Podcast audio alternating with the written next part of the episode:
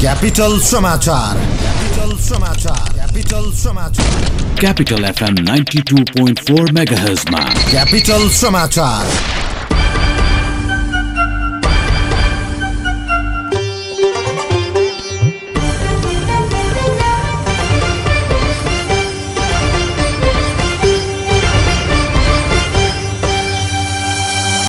नमस्कार बिहान छ बजेको क्यापिटल समाचारमा स्वागत छ। उपस्थित छौँ गीता थापा र खिम्बम सुरुमा मुख्य समाचार। व्हाइट बडी खरिद अनियमिततामा काङ्ग्रेस सभापति देउबाको संलग्नता भएको ठहर बैना सटैका बेला पर्यटन मन्त्रालयमा देउबाको नेतृत्व। कृषि सामग्री कम्पनीले मल आपूर्ति ठेकेदारलाई आफू खुसी म्याद थप गरेको खुलासा लाखौं डलर घोटाला हुने गरेको सार्वजनिक व्यवसायी सुमार्गीले रकम फिर्ता गर्ने सम्बन्धमा सर्वोच्चको निर्णय कुरेको नेपाल राष्ट्र बैङ्कको भनाई रकम झिकेपछि खाता रोक्न आदेश। कङ्गोको राष्ट्रपतीय निर्वाचनमा दोस्रो भएको पार्टीद्वारा पुनः मतगणनाको माग निर्वाचनमा धाँधली भएको दावी।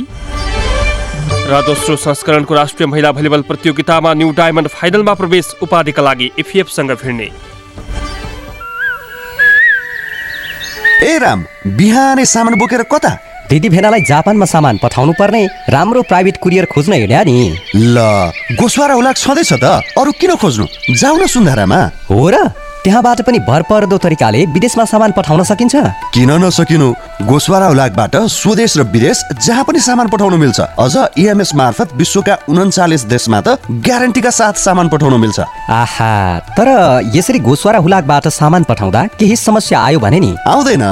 गोसवारा हुलाकले सहजताका लागि अनलाइन ट्र्याकिङको व्यवस्था गरेको छ। त्यति मात्रै हो र इएमएस त क्षतिपूर्ति सहितको सेवा हो। अब त आफ्नो मोबाइलमा general post office app download गरेर विदेश तथा स्वदेशमा सामान पठाउँदा लाग्ने शुल्क थाहा पाउनुका साथै अनलाइन ट्र्याकिङको सुविधा पनि लिन सकिन्छ नि। आहा अनि अनि? अनि विदेशबाट इएमएस आयो भने तिमीलाई गोसवाराबाट फोन वा एसएमएस पनि आउँछ। ए यति भए किन खोज्ने महँगो प्राइभेट कुरियर? लागे म गोस्वारातिर। हजुर भरपर्दो र सहज हुलाक सेवा मार्फत चिठी वा सामान स्वदेश तथा विदेशमा पठाउन गोसवारा हुलाक कार्यालय सुन्धारामा सम्पर्क राख्नुहोस्। थप जानकारीका लागि एनपी फोन नम्बर शून्य एक बयालिस अन्ठाउन्न तिन सय त्रियानब्बे ल हेर त यो पालि नै फेल भएछ। के गरेर खान्छ सय तैले? पढाइ छैन खाडी नै जाने भइस् त। पढाइ नभएर के भो त? सिप चाहिन्छ खान र लाउन। अनि देश र विदेशमै काम पाइने। एस्काभेटर तालिम सिक्न जानुपर्छ सिटिई द्वारा सम्बन्धन प्राप्त। निजी क्षेत्रको एक मात्र आठ वर्षदेखि सञ्चालित construction equipment training and service centre प्राली त्रिपुरेश्वरमा जहाँ दक्ष अनुभवी इन्जिनियर र अपरेटरहरूबाट प्र्याक्टिकल सहितको एस्काभेटर अपरेटर तालिम दिइन्छ। त्यसैले सिप सिक्ने किनकि सिप नै शक्ति हो। फोन नम्बर सन्तानब्बे पाँच दस अन्ठानब्बे तिन तिन तिन सन्तानब्बे पाँच क्यापिटल समाचार तपाईँ मोरङको radio Sarangi one one point three megahertz र पोखराको radio Sarangi ninety three point eight megahertz सहित देशभरका विभिन्न एफएम स्टेशनहरूबाट एकैसाथ सुनिरहनु भएको छ। समाचार अब विस्तारमा। नेपाल वायुसेवा निगमको वाइडबडी विमान खरिद अनियमितता प्रकरणमा पूर्व प्रधानमन्त्री एवं काङ्ग्रेस सभापति शेरबहादुर देउबा पनि जोडिनु भएको छ।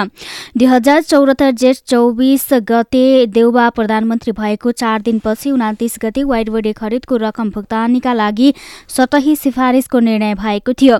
त्यति बेला देउबाले नै पर्यटन मन्त्रालयको नेतृत्व गर्नुभएको थियो। संस्कृति पर्यटन तथा नागरिक उड्डयन मन्त्रालयले संसदको सार्वजनिक लेखा समितिलाई पठाएको विवरण मा दुई हजार चौरात्तर वैशाख पच्चिसदेखि चैत्र एकसम्म जितेन्द्र नारायण देव उड्डयन मन्त्री रहेको उल्लेख रहेको छ। यो विवरण गलत रहेको प्रधानमन्त्री तथा मन्त्री परिषद कार्यालय स्रोतले बताएको छ। कार्यालयको विवरण अनुसार देवले दुई हजार चौरात्तर वैशाख पच्चिस गते पर्यटन मन्त्रीका रूपमा जिम्मेवारी सम्हाल्नु भएको थियो तर तत्कालीन प्रधानमन्त्री पुष्पकमल दाहालको राजीनामासँगै उहाँ जेठ तेइसदेखि पदमा रहनु भएको थिएन। भोलिपल्ट जेठ चौबिसमा देउबाको नेतृत्वमा सरकार गठन भयो। तत्काललाई नागरिक उड्डयन मन्त्रालयको नेतृत्व पनि देउबाले नै गर्नुभएको थियो। देउबाकै नेतृत्वमा पाँच दिनदेखि मन्त्रालयका सचिव शङ्कर अधिकारीले पहिलो किस्ता भुक्तानीका लागि नेपाल राष्ट्र ब्याङ्कमा सटही सुविधाको चिठी लेख्नु भएको थियो। देव भने दोस्रो पटक दुई हजार चौरात्तर साउन एघार गते मात्र मन्त्री नियुक्त हुनुभएको थियो। उहाँको उक्त कार्यकाल फागुन तीन गते देउबाले राजीनामा दिएसँगै सकिएको थियो। भोलिपल्ट केपी ओलीको नेतृत्वमा नयाँ सरकार बन्यो लेखा समितिले राजन केसीको संयोजकत्वमा गठन गरेको उपसमितिले विमान खरिद प्रकरणमा पूर्व मन्त्रीहरू जीवनबहादुर साई जितेन्द्र नारायण देव र बहालवाला मन्त्री रविन्द्र अधिकारीलाई जिम्मेवार ठहराई कानुन सम्बद्ध कारवाहीका लागि लेखी पठाएको निर्णय गरेको थियो।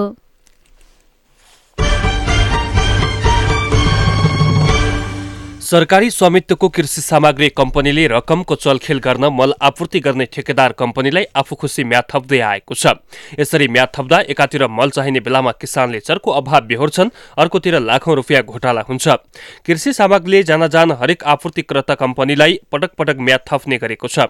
कृषि आपूर्ति कृषि तथा पशुपन्छी विकास मन्त्रालयले कुल खपतको करिब पचहत्तर प्रतिशत मलको आयात तथा बिक्री वितरण गर्ने जिम्मा कृषि सामग्री कम्पनीलाई दिएको छ। नियतवश कृषि सामग्री कम्पनीले समयमा मल आपूर्ति नगर्दा अहिले देशभरि गहुँ बालीलाई चाहिने युरियाको चरको अभाव छ।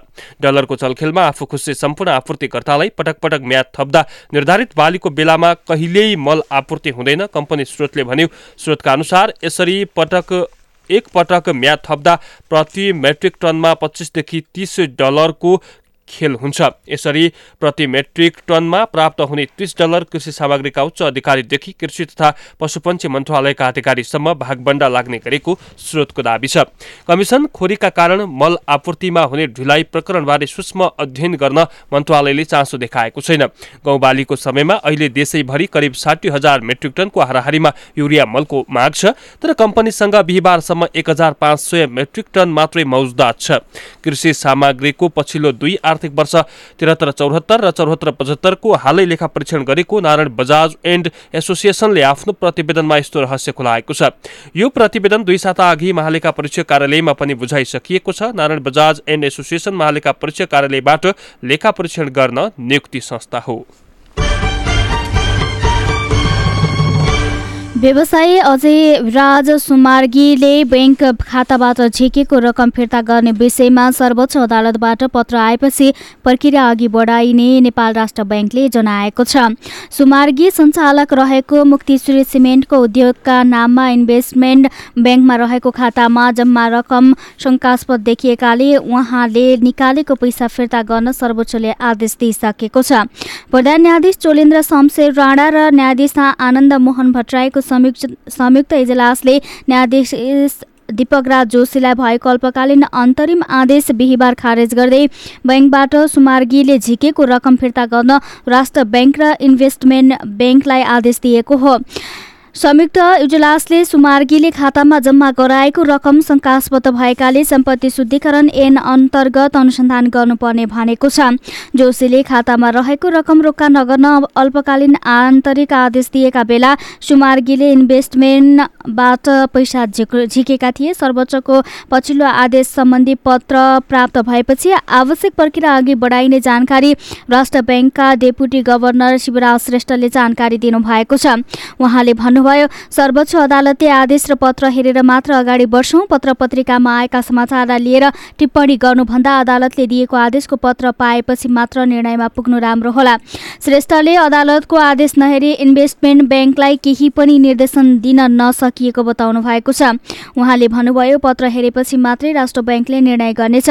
जोशीको इजलासबाट रकम झिक्न दिन अल्पकालीन आन्तरिक आदेश अन्तरिम आदेश भएपछि सुमार्गीले मुक्तिश्री सिमेन्टको नाममा इन्भेस्ट ब्याङ्क इन्भेस्टमेन्ट ब्याङ्कमा रहेको खाताबाट पचहत्तर लाख अमेरिकी डलर करिब तिरासी करोड पच्चिस लाख रुपियाँ झिकेका थिए।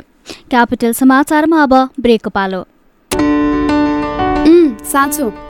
आज ब्याङ्कमा खाता खोल्नु जानु छ। कति भिड हुने हो। अफिस पुग्न ढिलो होला जस्तो छ। तपाईँ यो पुरानो सोच बदल्नुहोस्। मम्मी एनआइसी एसिया ब्याङ्कमा घरमै बसेर अनलाइन खाता खोल्न सकिन्छ नि। ए हो र? अनि देशभरिको कुनै पनि ब्याङ्कको कुनै पनि एटिएमबाट निशुल्क रकम झिक्न सकिन्छ नि। पाँच लाखसम्मको दुर्घटना बिमा पनि छ। साथमा होम ब्याङ्किङको सुविधा। मम्मी आयो हेर्नु त सोच। छोरा उहाँ फोरवाला भन्छ। भाउ पनि पुरानै सोचमा मग्न। फोरवाला त हामी हो छोरा। उहाँ त सफाइवाला हो। सोच बदलौ। निजी क्षेत्रको सबैभन्दा ठुलो ब्याङ्क एनआइसी एसिया ब्याङ्कमा न्यू प्रिमियम समुन्नति बचत खाता खोली छ दशमलव पाँच प्रतिशत वार्षिक ब्याज दरका साथ थुप्रै सुविधाहरूको फाइदा लिऊ एनआइसी एसिया। ब्याङ्क पनि साथी पनि। राम्रो पनि हाम्रो पनि। NIC Asia. बचत पनि गर्नुपर्छ ऋण पनि चाहिन्छ। सुरक्षा र सहज सेवा ब्याङ्कबाटै पाइन्छ। ब्याङ्कमा खाता अझै खोलौ राख्नुहुन्न भाका। गाउँ सहर जताततै प्रभु ब्याङ्कको शाखा। समृद्धिको सहायात्री प्रभु ब्याङ्क नै रोजौ। ब्याङ्क रोज्दा एक सय साठी भन्दा बढी शाखा भएको प्रभु ब्याङ्क सँगै कारोबार गरौँ। प्रभु ब्याङ्क। विश्वास छर्दै विश्वास जित्दै अघि बढ्दै। सफल दुध सफल दुध शुद्ध छ ताजा छ पौष्टिकता छ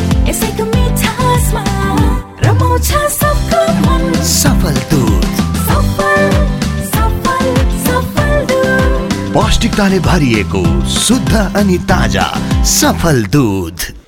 विश्रामपछि बाँकी प्रसङ्ग शिक्षा विज्ञान तथा प्रविधि मन्त्रालयले गठन गरेको अध्ययन कार्यदलले शिक्षा मन्त्रालय वा विश्वविद्यालयबाट मनसाय पत्र एलओआई लिएको समेत कुनै पनि निजी कलेजलाई सम्बोधन नदिन प्रस्ताव गरेको छ। कार्यदलले हिजो शिक्षा मन्त्री गिरिराजमणि पोखरेललाई बुझाएको विश्वविद्यालयहरूले सम्बन्धनमा अपनाउनु पर्ने प्रक्रिया वा मार्ग निर्देशन प्रतिवेदन दुई हजार पचहत्तरमा मनसाय पत्र लिएर प्रक्रियामा रहेका सहित कुनै पनि निजी कलेजलाई तत्काल सम्बोधन नदिन सुझाव दिएको छ। प्रादेशिक ढाँचालाई विश्वविद्यालयको स्वरूप निश्चित भइ नसकेकाले हाललाई कुनै पनि निजी कलेजलाई सम्बन्धन दिन उपयुक्त नहुने ठहर प्रतिवेदनमा छ।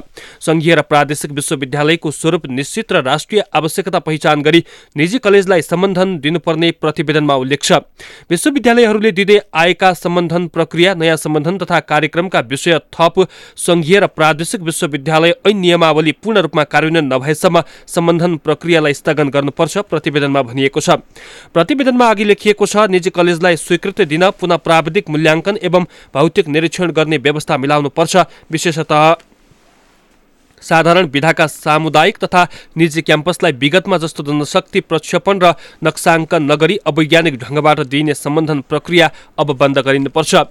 यता अनसनरत डाक्टर गोविन्द केसीको रगतमा ग्लुकोजको मात्रा घटेको छ पसिना आउने र छाती दुख्ने समस्या देखिएपछि हिजो बिहान इलाम अस्पतालका चिकित्सकले उहाँको स्वास्थ्य परीक्षण गर्नुभएको छ। बिहान नौ बजे गरिएको परीक्षणमा डाक्टर केसीको रगतमा ग्लुकोजको मात्रा अन्ठाउन्न प्रतिशत मात्रै रहेको छ। चिकित्सक रामकृष्ण आचार्यले सामान्यतया शरीरमा ग्लुकोजको मात्रा सत्तरी हुनुपर्ने बताउनु भएको छ। यसै बीच डाक्टर गोविन्द केसीले सोह्रौँ सत्याग्रह इलामबाट सुरु गरेको तिन दिन अर्थात् हिजोदेखि केसीको सत्याग्रह विरुद्ध विजय थापाले आमरण अनसन सुरु गर्नुभएको छ। समितिले पारित गरेको चिकित्सा शिक्षा विधेयक संसदबाट पारित गर्दै कार्यान्वयन गर्नुपर्ने माग राखेर आफूलाई सामाजिक अभियन्ता बताउने खोटाङका विजय थापाले हिजोबाट दोस्रो अनसन सुरु गर्नुभएको हो। यसअघि उहाँ वैशाखमा सरकारले घाँस बाँस कपास सहित निशुल्क स्वास्थ्य शिक्षा उपलब्ध गराउनु पर्ने माग राखेर काठमाडौँमा त्रिपन्न दिन अनसन बस्नु भएको थियो। एकीकरणको डेढ वर्ष नबित्दै विवेकशील साझा पार्टी विभाजित भएको छ। हिजो उज्जवल थापा नेतृत्वको पूर्व विवेकशीलबाट केन्द्रीय सदस्य बनेका सोह्रजनाले निर्वाचन आयोगमा छुट्टै दल दर्ताको निवेदन दिएका छन्। थापा नेतृत्वको विवेकशील नेपाली र रविन्द्र मिश्र नेतृत्वको साझा पार्टी बीच दुई हजार चौहत्तर साउन एघार गति एकीकरण भएको थियो। विवेकशीलका नेता पुकार बमले भन्नुभयो हामीले समाज बदल्न भनेर राजनीति थालेका थियौं तर संयुक्त पार्टीको नेतृत्वले त्यसलाई पूरा गर्ने छाँट ल्याएन। त्यसैले बाध्य भएर अलग भएका छौँ। विवेकशील पक्षधर रन्जु नेउपाने दर्शना साधना राई सुबुना बस्नेत अजिता राई अनुषा थापा मिलन पाण्डे जीवन श्रेष्ठ गोविन्द नारायण तिमल सिन्हा रमेश पौडेल शशी विक्रम कार्की ज्ञानेन्द्र निरौला पुकार बम विराज भट्ट भक्त श्रेष्ठ आशुतोष तिवारी र अर्जुन सिंह ठकुरी थापा समूहमा आएका छन्। मिश्रले विधान विपरीत काम गरेको र पुरानै राजनैतिक चरित्र पन्छ्याउँदै आफू खुसी केन्द्रीय सदस्य बनाउन थालेको आरोप थापा पक्षको रहेको छ। थापा पक्षले शुक्रबार जारी गरेको विज्ञप्तिमा भनिएको छ सत्र महिनाको दौरानमा पार्टीलाई वैकल्पिक राजनीतिको बुझाइ र व्यवहारमा ठूलो भिन्नता रहेको प्रश्न देखियो। नेतृत्वले विधान विपरीत काम गरिरहे खोटको खल्तीबाट नाम ल्याएर कोर्टको खल्तीबाट नाम ल्याएर केन्द्रीय सदस्य भर्ती गर्न खोज्ने अपारदर्शी र अलोकतान्त्रिक तरिकाले विधा विभाग विघटन गर्ने परम्परागत राजनैतिक दलकै अनुसरण गर्दै विभिन्न भातृ संगठन गठन गर्ने क्रियाकलापले समयकालमा हाँस हुँदै गएको हाम्रो आशा पुरै निराशामा बदलिएको अवस्था अहिलेको हो। संस्कृति सुसंस्कृति राजनीतिका माध्यमबाट समतामूलक समृद्धि हासिल गर्ने उद्देश्यमा विचलित नभई अघि बढ्नु अपरिहार्य भएकाले दल दर्ताको निवेदन दिएको विज्ञप्तिमा उल्लेख गरिएको छ। पार्टी संयोजक मिश्रको काम गर्ने शैली लगायतमा प्रश्न उठाएर अर्का संयोजक थापाको समीक्षा प्रतिवेदन सार्वजनिक भएको थियो। त्यस लगतै मिश्रले एकतर्फी रूपमा केन्द्रीय समिति विस्तार र विभाग भङ्ग गरेको थापा पक्षको आरोप रहेको छ। थापा पक्षको नयाँ दल दर्ताको आवेदनले आश्चर्यचकित भएको संयोजक रविन्द्र मिश्रले बताउनु भएको छ। हिजो साँझ ट्विट मार्फत उहाँले पार्टीका सबै प्रदेश र जिल्ला संयोजक आफ्नो कार्य काममा क्रियाशील रहेको उहाँले दावी समेत गर्नुभएको छ। सरकारले करिब सत्र महिनापछि जग्गा किता काट फुकुवा गरेको छ। भूमि व्यवस्था तथा गरिबी निवारण मन्त्रालयले तत्कालीन भूमि सुधार तथा व्यवस्था मन्त्रालयले किता काट रोक्न गत दुई हजार चौहत्तर साउन छब्बिस गते जारी गरेको निर्देशिका खारेज गर्दै कृषियोग्य जग्गाको खण्डीकरण सम्बन्धमा हिजो नयाँ निर्देशिका जारी गरेको हो। निर्देशिकामा स्थानीय तहबाट खेतीयोग्य जग्गा होइन भन्ने बेहोरा लेखिएको जग्गामा किताकाट गर्न सकिने व्यवस्था गरिएको छ। यसबाट कृषियोग्य भूमि बाहेक अन्य जग्गाको किताकाट गर्न सकिने भएको छ। भूमि व्यवस्था मन्त्री पद्मा अर्यालले किताकाट रोक्ने निर्णयपछि अनियमितता भएको गुनासो आएको र सतर्कता केन्द्र तथा अख्तियार दुरुपयोग अनुसन्धान आयोगले समेत किताकाट व्यवस्थित गर्न मन्त्रालयलाई निर्देशन दिएको बताउँदै सोही अनुसार नयाँ निर्देशिका ल्याएको जानकारी दिनुभएको छ। उहाँका अनुसार प्रत्येक स्थानीय तहमा एउटा प्राविधिक समिति रहने र त्यसको कृषियोग्य जग्गा होइन भनी सिफारिस गर्नुपर्नेछ। हिजो आयोजित पत्रकार सम्मेलनमा उहाँले भन्नुभयो कृषियोग्य जग्गा होइन भनी स्थानीय तहबाट सिफारिस भएर आएपछि किताकाट गर्न सकिनेछ। किताकाट रोक्ने निर्णय तत्कालीन भूमि सुधार मन्त्री गोपाल दहितले गर्नुभएको थियो। नेपाल आयल निगमले आन्तरिक वायु सेवाले प्रयोग गर्ने हवाई इन्धनको मूल्य घटाएसँगै आन्तरिक वायु सेवाले पनि भाडा दर घटाएका छन्। निगमले शुक्रबारदेखि लागू हुने गरी प्रति लिटर दस रुपियाँको इन्धनको मूल्य घटाएपछि आन्तरिक उडानका वायु सेवाले पनि आइतबारबाट लागू हुने गरी भाडा दर दर घटाएका हुन्। आन्तरिक वायु सेवाले सहरी गन्तव्यमा हुने उडानका लागि कम्तीमा नब्बे रुपियाँदेखि बढीमा चार सय चालिस रुपियाँसम्मको हवाई भाडा घटाएको वायु सेवा सञ्चालक सङ्घका प्रवक्ता घनश्याम आचार्यले जानकारी दिनुभएको छ। उहाँका अनुसार इन्धनको मूल्य घटेपछि सोही अनुपातमा आन्तरिक वायु सेवाले पनि हवाई भाडा घटाएका हुन्। आन्तरिक वायु सेवाले इन्धनको मूल्य बढ्दा यस बापत लिन इन्धन शुल्क बढाउने र घट्दा घटाउने गरेका छन्। सोही अनुसार निगमले घटाएकै इन्धनको मूल्य अनुरूप वायु सेवा सञ्चालक सङ्घले दुर्गम क्षेत्रका विमानस्थलमा नौ दशमलव सन्ताउन्न प्रतिशत र सहरी क्षेत्रका विमानस्थलमा नौ दशमलव साठी प्रतिशतका दरले घटाएका हुन्। काठमाडौँ लगायत सबै विमानस्थलमा आउजाउ गर्ने यात्रुका लागि नयाँ भाडा दर लागू भएको हो। सङ्घले माउन्टेन फ्लाइट सहित काठमाडौँ विमानस्थललाई आधार बनाएर उडान गर्ने एघार गन्तव्यका लागि हवाई भाडा घटाएको हो। सार्वजनिक पद धारण गरेका व्यक्तिले मासिक आयको निश्चित प्रतिशत रकम आमा बाबुको नाममा प्रत्येक महिना बैंक खातामा जम्मा गर्नुपर्ने व्यवस्था थप गर्दै सरकारले ज्येष्ठ नागरिक सम्बन्धी ऐन संशोधन प्रस्ताव गरेको छ। सरकारका तर्फबाट राष्ट्रिय सभामा दर्ता भएको विधेयकमा मूल ऐनको परिभाषित गरे अनुसार साठी वर्षभन्दा माथि उमेर पुगेका आमा बाबुको नाममा कमाईको निश्चित प्रतिशत रकम बैङ्किङ खातामा जम्मा गर्नुपर्ने व्यवस्था प्रस्ताव गरिएको हो। मासिक आयको कति रकम जम्मा गर्ने विधेयक तोकिएको छैन। यसअघि प्रारम्भिक मस्यौदामा दस प्रतिशत पारिश्रमिक बैङ्क खातामा जम्मा गर्नुपर्ने व्यवस्था थियो। नियमावली वा निर्देशिकाबाट रकम तोक्ने गरी विधेयक प्रस्तावित छ। मूल ऐनको दफा आठमा पारिश्रमिक जम्मा सम्बन्धी व्यवस्था थप गरी विधेयक दर्ता गरिएको हो। थप गरिएको दफा आठ कमा भनिएको छ सार्वजनिक पद धारण गरेका व्यक्तिले आफ्नो मासिक पारिश्रमिकको तोकिए बमोजिमको प्रतिशत रकम आफ्ना ज्येष्ठ नागरिक बुवा आमाको नाममा रहेको बैङ्किङ खातामा प्रत्येक महिना जम्मा गर्नुपर्नेछ।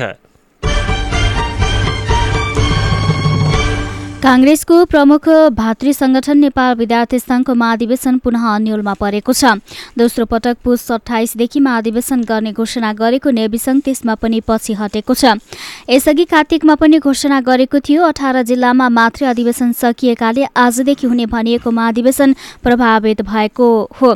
शुक्रबार मात्र पार्टी सभापति शेरबहादुर देउवालाई भेटेर नेवी संघका उपाध्यक्षहरू पुष्प कुमार शाही सञ्जय यादव विकास केसी महामन्त्री सरोज कुमार मगर मग, थापा मगर थापा सहमहामन्त्री प्रेमराज जोशी प्रकाश घिमिरे र अच्युतराज कलौलीले राजीनामा दिएका छन्। घोषित मितिमा महाधिवेशन गर्न नेविसङ्घ नेतृत्व असफल भएको उनीहरूले आरोप लगाएका छन्। यसैबीच काङ्ग्रेसको भातृ संगठन नेपाल तरुल दलले सरकार विरुद्ध आन्दोलनको घोषणा गरेको छ।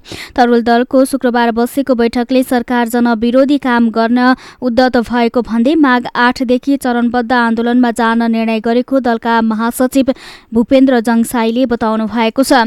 माघ आठमा विराटनगर नौमा जनकपुर दस गते हेटौडा एघार गते पोखरा बाह्र गते भैरवा तेह्र गते सुर्खेत र चौध गते धनगढीमा विरोध जुलुस र सभा आयोजना गर्ने दलले जारी गरेको विज्ञप्तिमा उल्लेख गरिएको छ।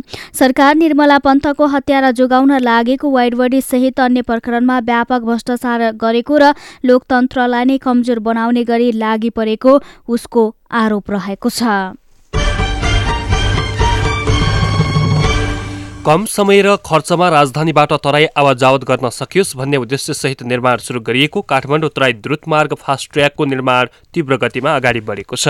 विभिन्न अठाइसवटा कम्पनीसँग भएको निर्माण सम्झौतासँगै राष्ट्रिय गौरवको आयोजनामा सूचीकृत काठमाडौँ तराई द्रुतमार्ग निर्माणले थप गति लिएको द्रुतमार्ग निर्माणको जिम्मा पाएको नेपाली सेनाले जनाएको छ। त्यसै गरी अहिलेसम्मको भौतिक प्रगति शत प्रतिशत र वित्तीय प्रगति पन्चानब्बे प्रतिशत रहेको नेपाली सेनाले जनाएको छ। नेपाली सेनाका प्रवक्ता एवं सहायक रथी एम प्रसाद ढकालले निर्माणसँग सम्बन्धित तेइसवटा र उपकरणसँग सम्बन्धित पाँचवटा कम्पनीसँग भएको सम्झौतासँगै द्रुतमार्ग निर्माण कार्यले थप गति लिएको बताउनुभयो। निर्माणसँग सम्बन्धित तेइसवटा मध्ये बिसवटा कम्पनीले फिल्डमा काम सुरु गरिसकेको र तीनवटाले चाँडै नै काम सुरु गर्ने जानकारी प्राप्त भएको उहाँले बताउनुभयो। अध्यागमन अधिकृतको स्वविवेकी अधिकार कटौती भएपछि त्रिभुवन अन्तर्राष्ट्रिय विमानस्थलबाट कर्मचारीको मिलेमतोमा हुने मानव तस्करीको सेटिङ कम हुँदै गएको छ। अध्यागमन कर्मचारीको मिलोमतोमा भिजिट भिस्तामा हुने मानव तस्करी रोक्न गृह मन्त्रालयले नयाँ कार्यविधि लागू गरेपछि सेटिङ भत्किएको हो। कार्यविधि संशोधन गरी अध्यागमन अधिकृतको स्वविवेकी अधिकार कटौती गरिएको छ। यसअघि अध्यागमन अधिकृतले स्वविवेकका आधारमा कसैले प्रस्ताव अनुमति दिने र कसैलाई नदिने निर्णय गर्न सक्थे अब अध्यागमन अधिकृतले कसैलाई रोक्ने निर्णय गर्न सक्दैनन्। कार्यालय प्रमुखको समेत समर्थनमा त्यस्तो निर्णय गर्नुपर्ने भएकाले सेटिङ भत्किएको हो। अध्यागमन कार्यविधि दुई हजार पैसठी संशोधन गरी अध्यागमन अधिकारीहरूलाई थप जिम्मेवार बनाइएको हो।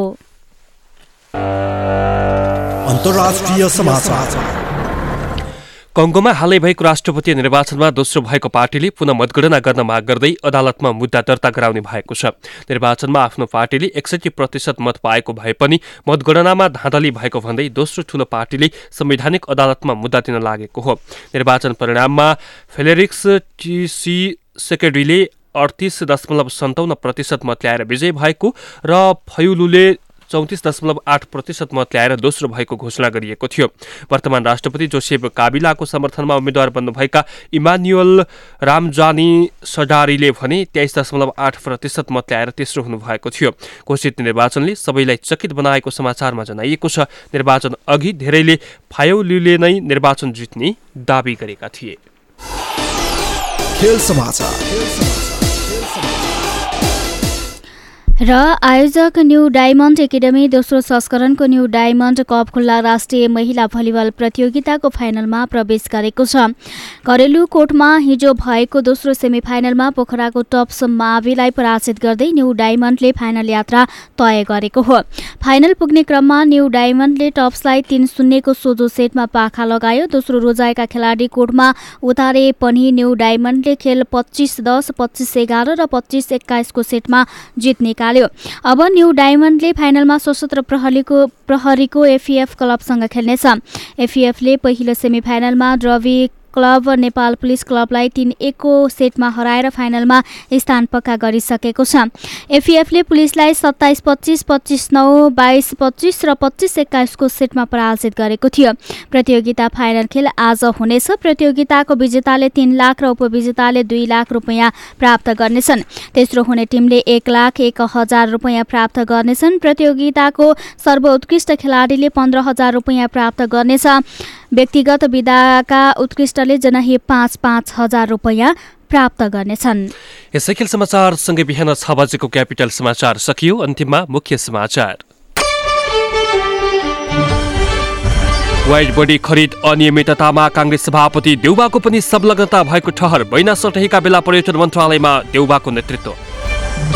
कृषि सामग्री कम्पनीले मलापूर्ति ठेकेदारलाई आफू खुसी म्याद थप गरेको खुलासा लाखौं डलर घोटाला हुने गरेको सार्वजनिक। व्यवसायी सुमार्गीले रकम फिर्ता गर्ने सम्बन्धमा सर्वोच्चको निर्णय कुरेको नेपाल राष्ट्र बैङ्कको भनाई रकम झिकेपछि खाता रोक्न आदेश। कङ्गोको राष्ट्रपतीय निर्वाचनमा दोस्रो भएको पार्टीद्वारा पुनः मतगणनाको माग निर्वाचनमा धाँधली भएको दावी।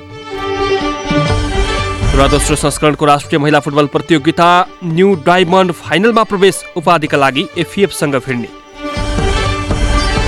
हवस् त अहिलेलाई क्यापिटल समाचार यही सकिन्छ हाम्रो अर्को बुलेटिन आठ बजे हुनेछ। सहकर्मी गीता थापा र खेम्बम विदा भयौँ। नमस्कार।